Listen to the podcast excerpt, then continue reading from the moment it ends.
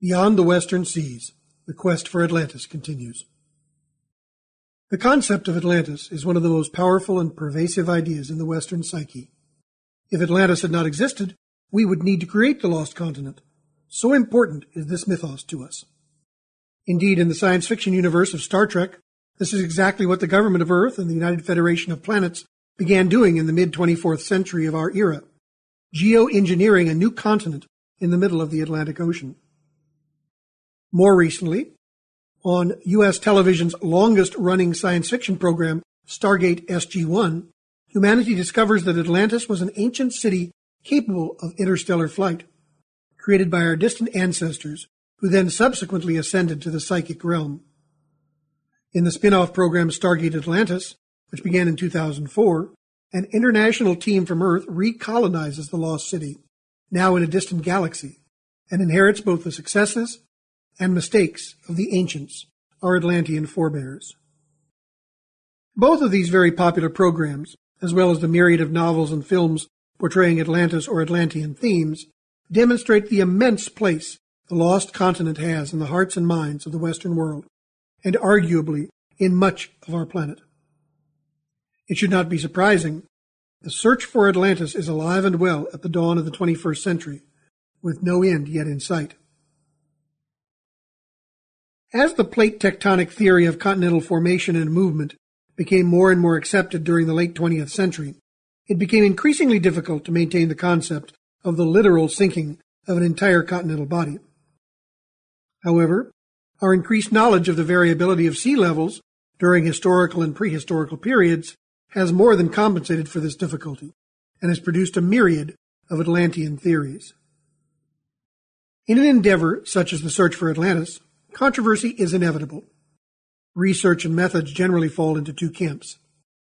Academic mainstream archaeology and its allied sciences tend to be naturally conservative in their methodology and claims, and these researchers consider very few sites as serious candidates. Indeed, the mainstream view is that Plato's story was a myth, and so it is a minority of Orthodox scholars who continue to search for Atlantis today. On the other hand, alternate archaeologists and historians are often more daring in their theories, challenging standard paradigms and explanations. At the beginning of the 21st century, the wider availability of technology and the spread of information on the internet have enabled these researchers to more successfully challenge their mainstream colleagues, with data and publicity to back up their claims. The line of demarcation between mainline and alternate archaeology still remains, but there are increasing signs of crossover theories in research. Perhaps these two approaches have always interacted, as the discovery of Troy, the Minoan civilization, and the Nag Hammadi library can attest. Dreams and visionary quests can fuel discoveries, and these may occur when we least expect them. Rosicrucians have long taught that thought manifests reality, and we may be seeing evidence of this in today's continuing quest to find Atlantis. Modern theories about the location of Atlantis fall into several categories based on geography. First, there are several sites in the Mediterranean that are considered prime possibilities for Atlantis, some of which are of interest to those mainstream archaeologists who consider the possibility of a factual background to Plato's account. Second, areas in the Atlantic off the coast of North Africa and Europe have garnered considerable attention during the 20th and early 21st centuries. Third, many sites around the world have been identified in one way or another with Plato's Atlantean realm. Finally, at the beginning of the 21st century, a new approach altogether has begun to emerge in a worldwide context. We can look up some of the most popular examples of each of these in turn. Consider the possibilities for the ongoing quest for Atlantis.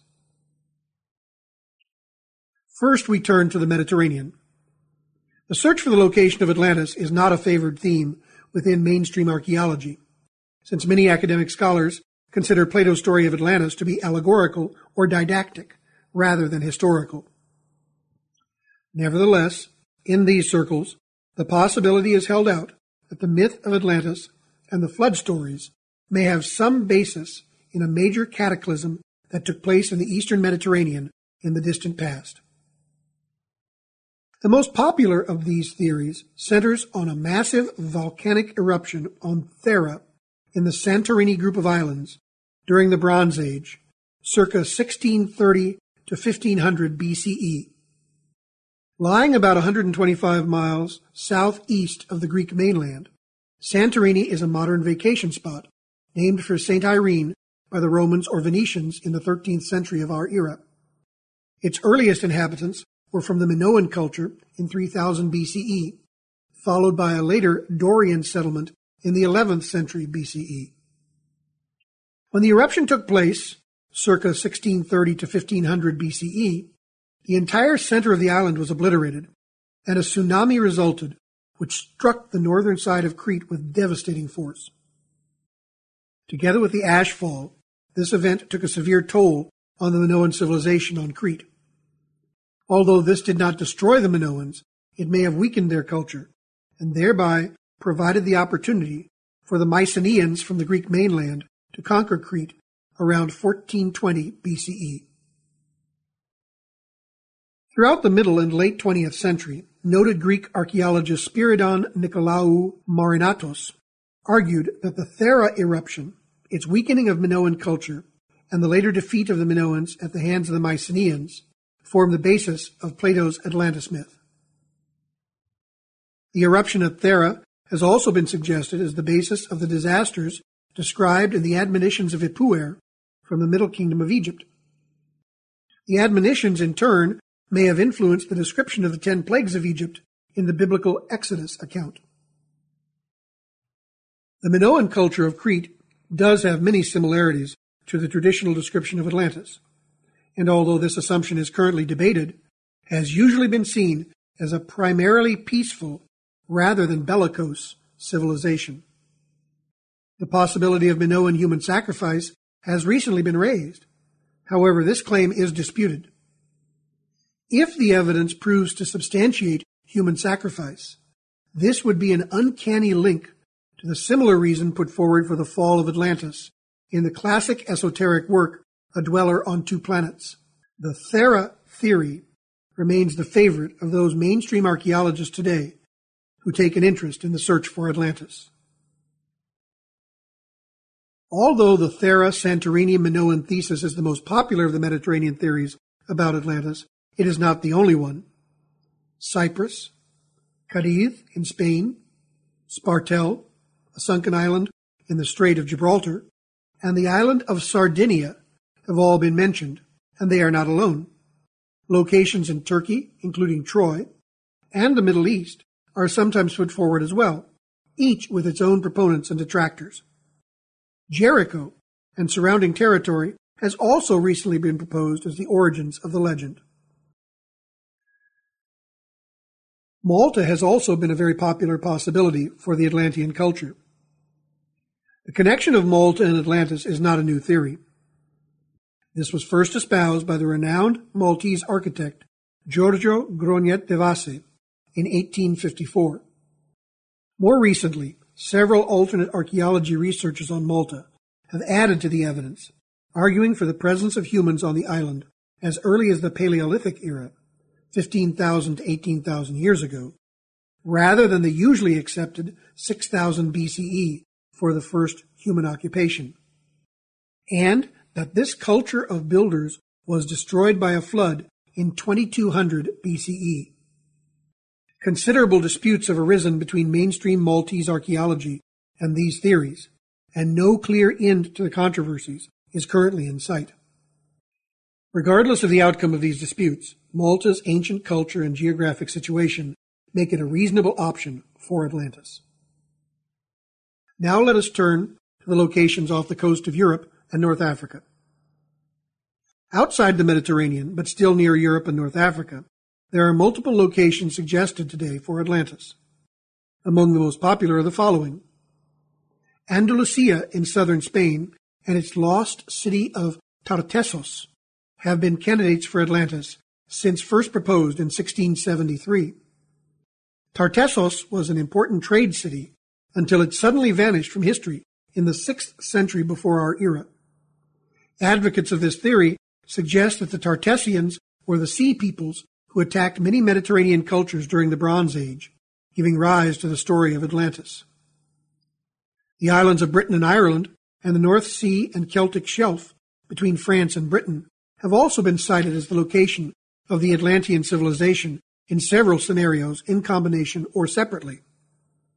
These theories take into account several factors.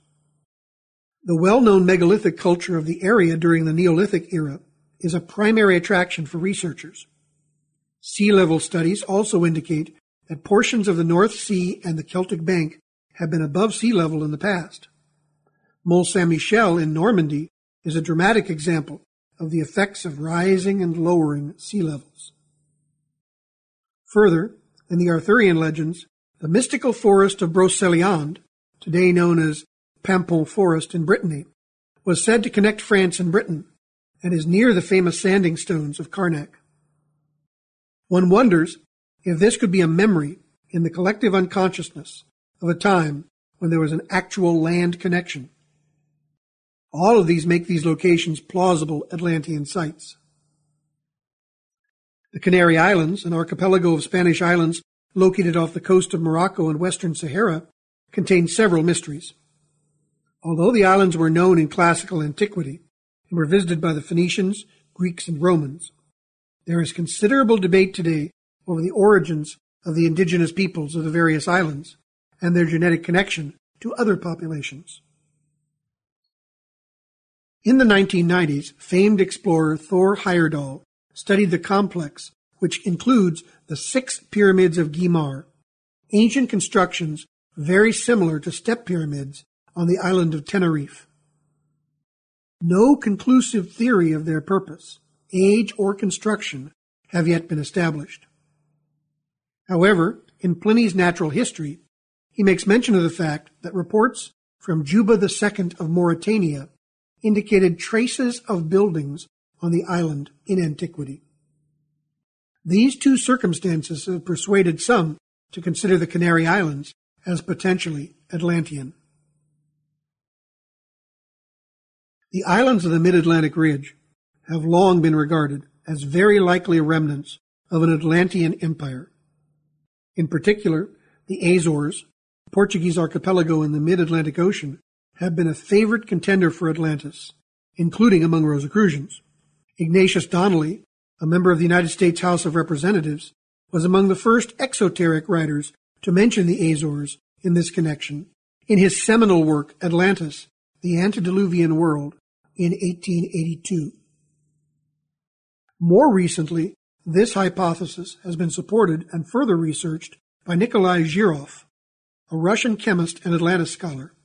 Zhirov marshals data from oceanography, climate studies, seismic studies, gravimetrics, ancient botanical studies, geomorphology, plate tectonics, ocean bottom current patterns, submarine erosion, and geological data to support his positions with impressive documentation.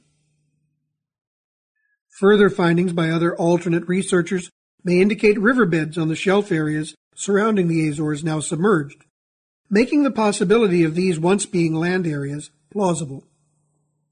A simple search of the internet will demonstrate the continuing support and popularity for the idea that the Azores Islands are the mountain peaks of ancient Atlantis. Turning further afield, we now examine proposals for Atlantis outside the European area.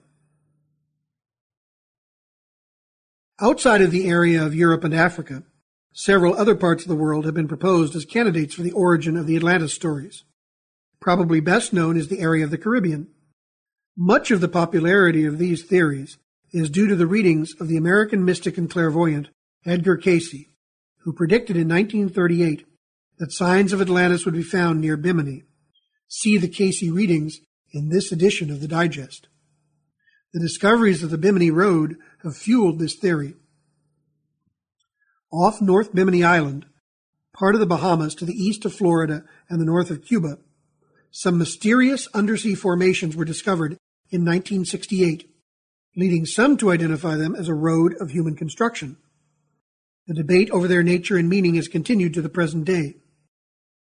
Bimini remains one of the favorite candidates among those who hold for a New World location for Atlantis.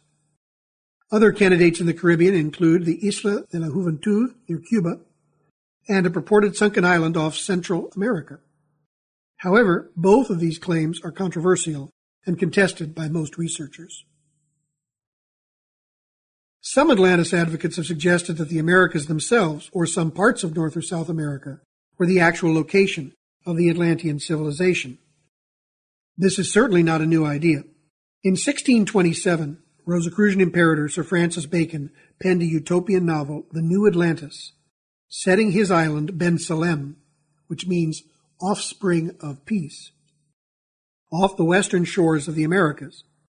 In the context of Bacon's work, it is clear that the original Atlantis was in the Americas, though North or South America is not specified. If one thinks about it, this is not at all a surprising idea. When the Americas were discovered once again by Columbus, it would seem to have been a fulfillment of the desire to find the lost continent to the west of Europe, considerably larger than western North Africa and Asia Minor, that is, Plato's Libya and Asia combined. Over the past 200 years, mainline archaeologists have learned much about the advanced and sophisticated civilizations in the Americas. In 2006, Charles C. Mann's study entitled 1491, provided a thorough and astonishing look at what we know today about the complex human societies of the Americas on the eve of Columbus's voyage. This includes a population probably greater than that of Europe, with larger and more advanced cities.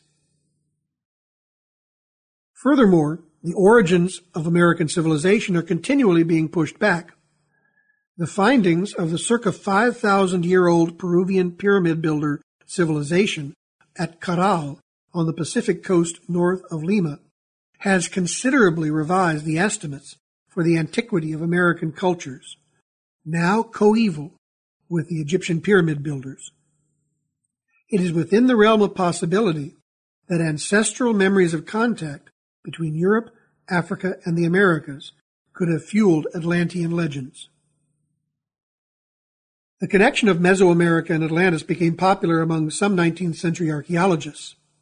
In 1879, Edward Herbert Thompson proposed the Maya Atlantis connection in Popular Science Monthly, but later revised his opinion.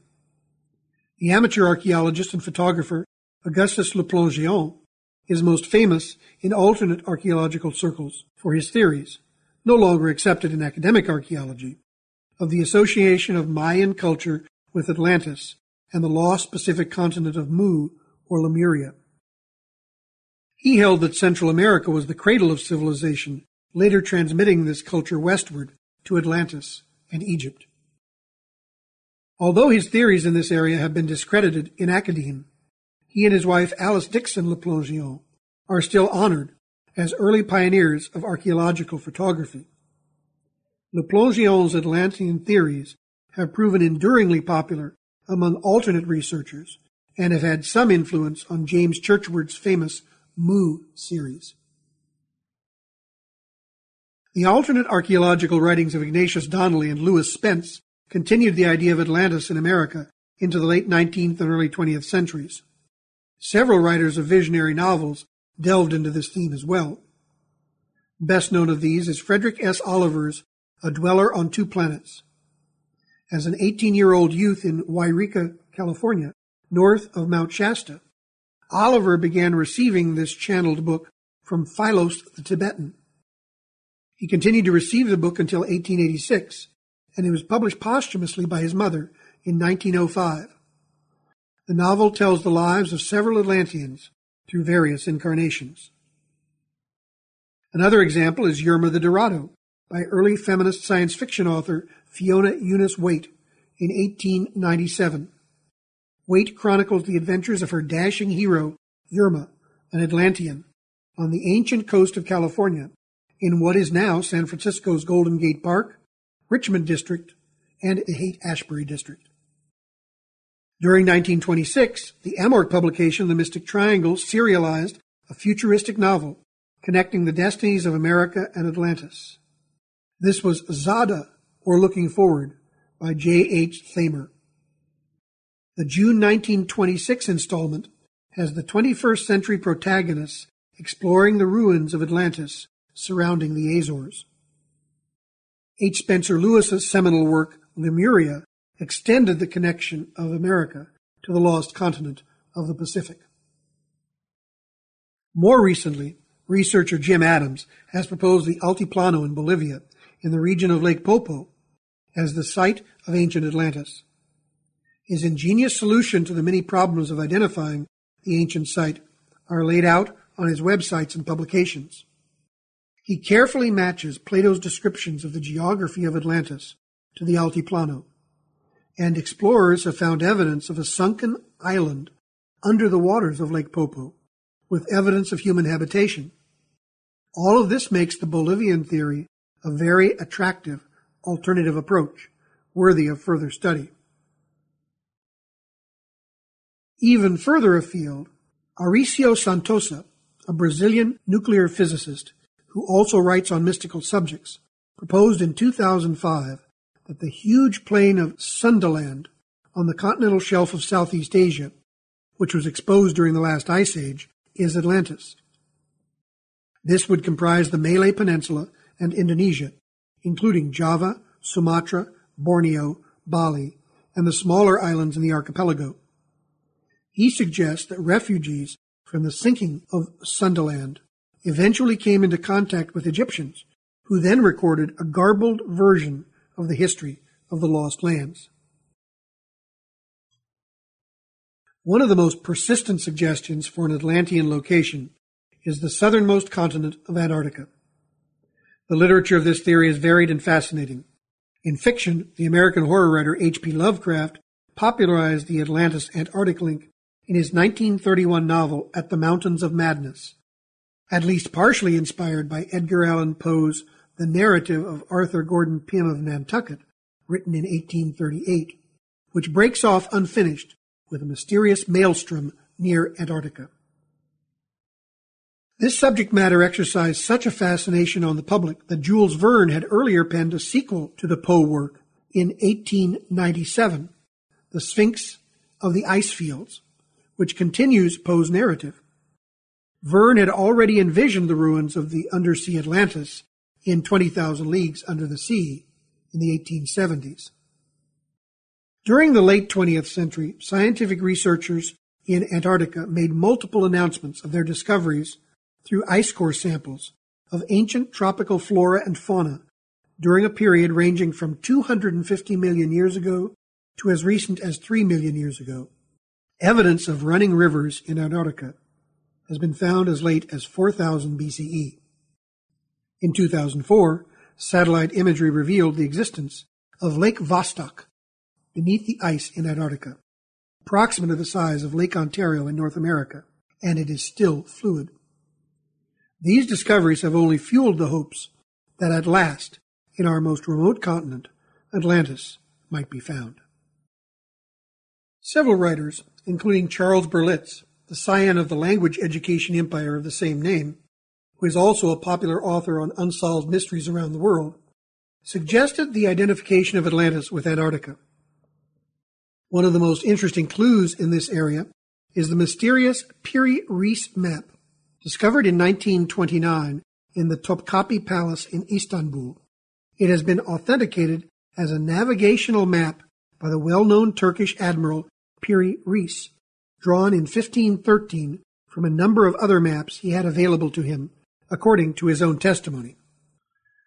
The Piri Reis map shows parts of the western coastline of Africa and the eastern coasts of South America.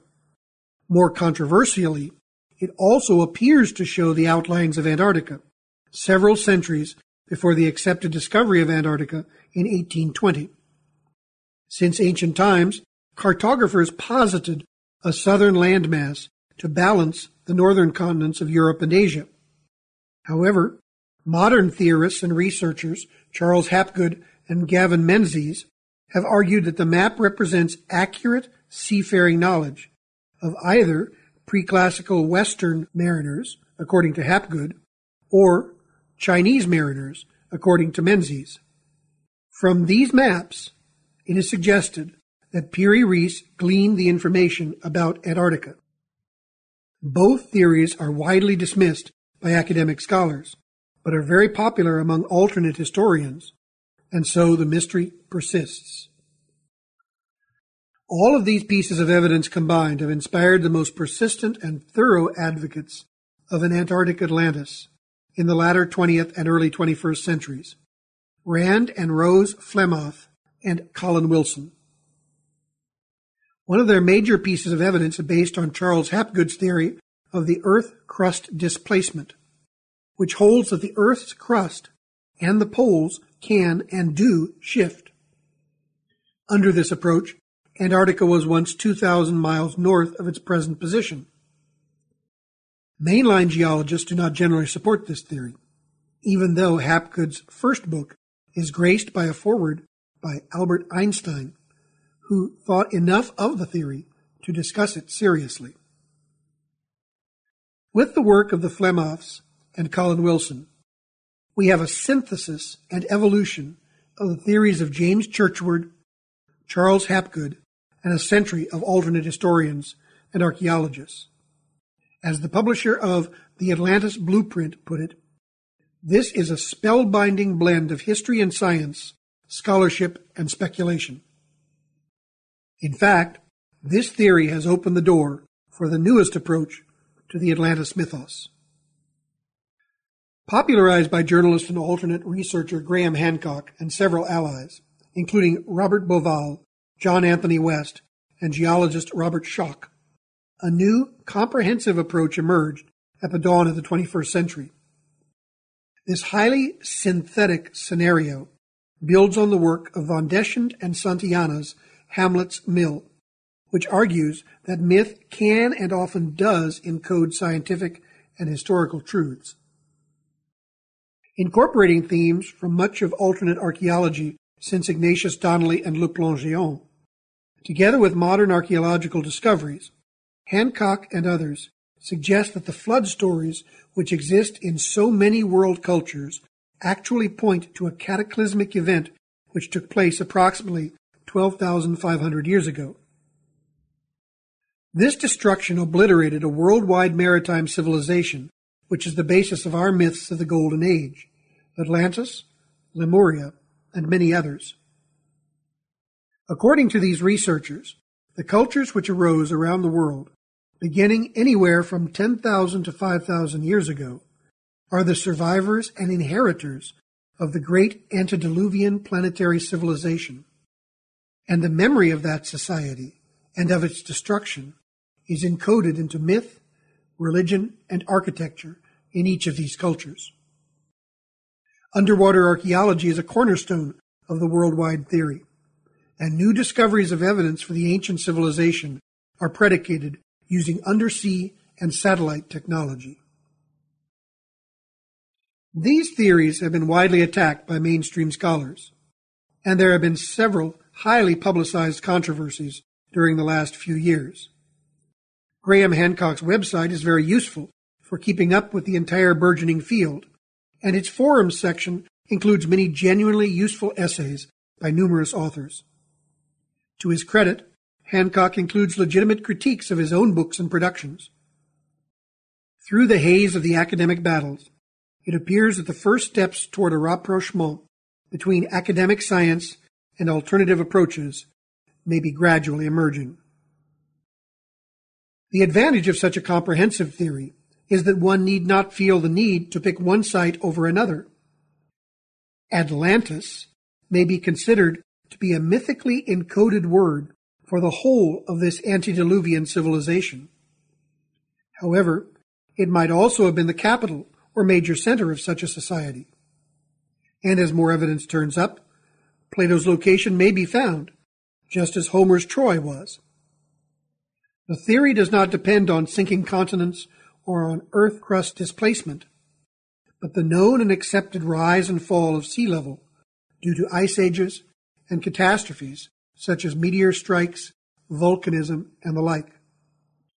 Only time will tell, but it may be that here myth and science will finally establish an equilibrium and harmony, finally finding Atlantis and our lost history. Rosicrucians and mystics of all traditions, as well as psychologists and literary scholars, know that the questing journey may very well be as important as the object sought. It may be that the desire to find Atlantis has been deeply implanted in us for a reason. Beyond the Western Seas, the title of this essay is an epithet for one of Professor J.R.R. Tolkien's great divine or angelic spirits, the Vala Varda, also known as Elbereth, who is queen beyond the Western Seas. Tolkien, too, had his own version of the Atlantis story, which he tells in Akallabeth, one of the sections of his posthumously published Silmarillion. Numenor, or Westernesse, was the great western isle prepared especially for humans by the great creative beings, the Valar. Numenor prospered for many years until humanity on the Blessed Island was seduced by Sauron, who thousands of years later would be the Dark Lord in The Lord of the Rings. He convinced the Numenorians to mount a naval assault on the Undying Lands to their west, where Varda was queen, and in so doing, their whole island was sunk, and the exiles were sent back to the shores of Middle-earth. After this, the world was changed, made round, and no longer had direct access to the lands of the Valar. Only the elves had access to the straight road that could take them from this world to the next. On one level, the tale told in Akallabeth is a creative reworking of the Atlantis mythos, integrating it into Tolkien's immense cosmic vision. However, it may point us to something more. In Tolkien's world, to look to the western seas is both to mourn Numenor, that is Atlantis, in its greatness and its fall, and also to seek the undying lands, the source and destiny of all being. Thus, the quest for Atlantis is not only a historical search, but a journey to find our own meaning, our source, and our goal. Many traditional classical scholars share the approach of Dr. Julia Annas of the University of Arizona, who steadfastly refuses to consider the possibility that Plato's story might have any historicity. She states, The continuing industry of discovering Atlantis illustrates the dangers of reading Plato, for he is clearly using what has become a standard device of fiction, stressing the historicity of an event and the discovery of hitherto unknown authorities as an indication that what follows is fiction. The idea is that we should use the story to examine our ideas of government and power. We have missed the point. Instead of thinking about these issues, we go off exploring the seabed. The continuing misunderstanding of Plato as historian here enables us to see why his distrust of imaginative writing is sometimes justified. In so doing, scholars can fall into the same error that Plato himself does from time to time when he mistrusts the imagination. It is precisely our faculty of visualization that is being called into play with the Atlantis mythos. The quest for Atlantis impels us to seek our source and exercise our power of subcreation. If Atlantis were not real, we would be forced to create it. And perhaps we have. In the intricate, demanding, and challenging novel Foucault's Pendulum, Umberto Eco weaves the story of a group of journalists who create a history linking the Knights Templar to modern manifestations. And then, this history begins to manifest in reality.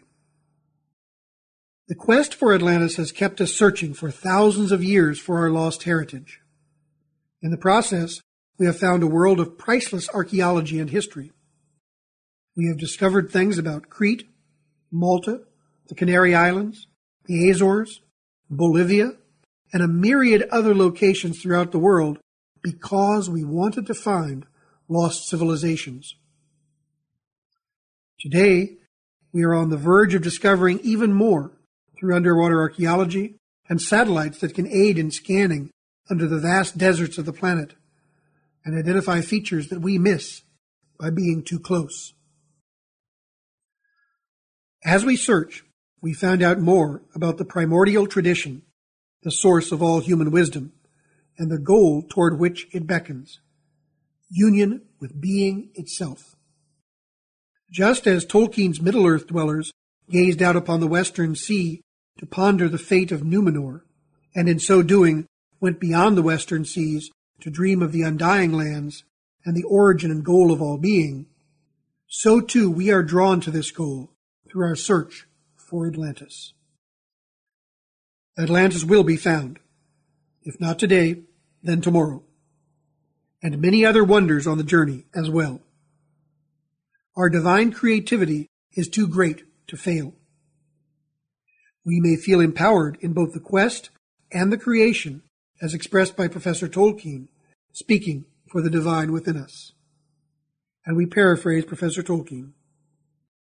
So great is the bounty with which we have been treated that we may now, perhaps, fairly dare to guess that in fantasy we may actually assist in the effoliation and multiple enrichment of creation. All tales may come true, and yet, at the last redeemed, they may be as like and as unlike the forms that we give them as humanity, finally redeemed, will be like and unlike the fallen that we know. May the desire to find Atlantis and our own origin and destiny never cease until we finally find our way beyond the western seas.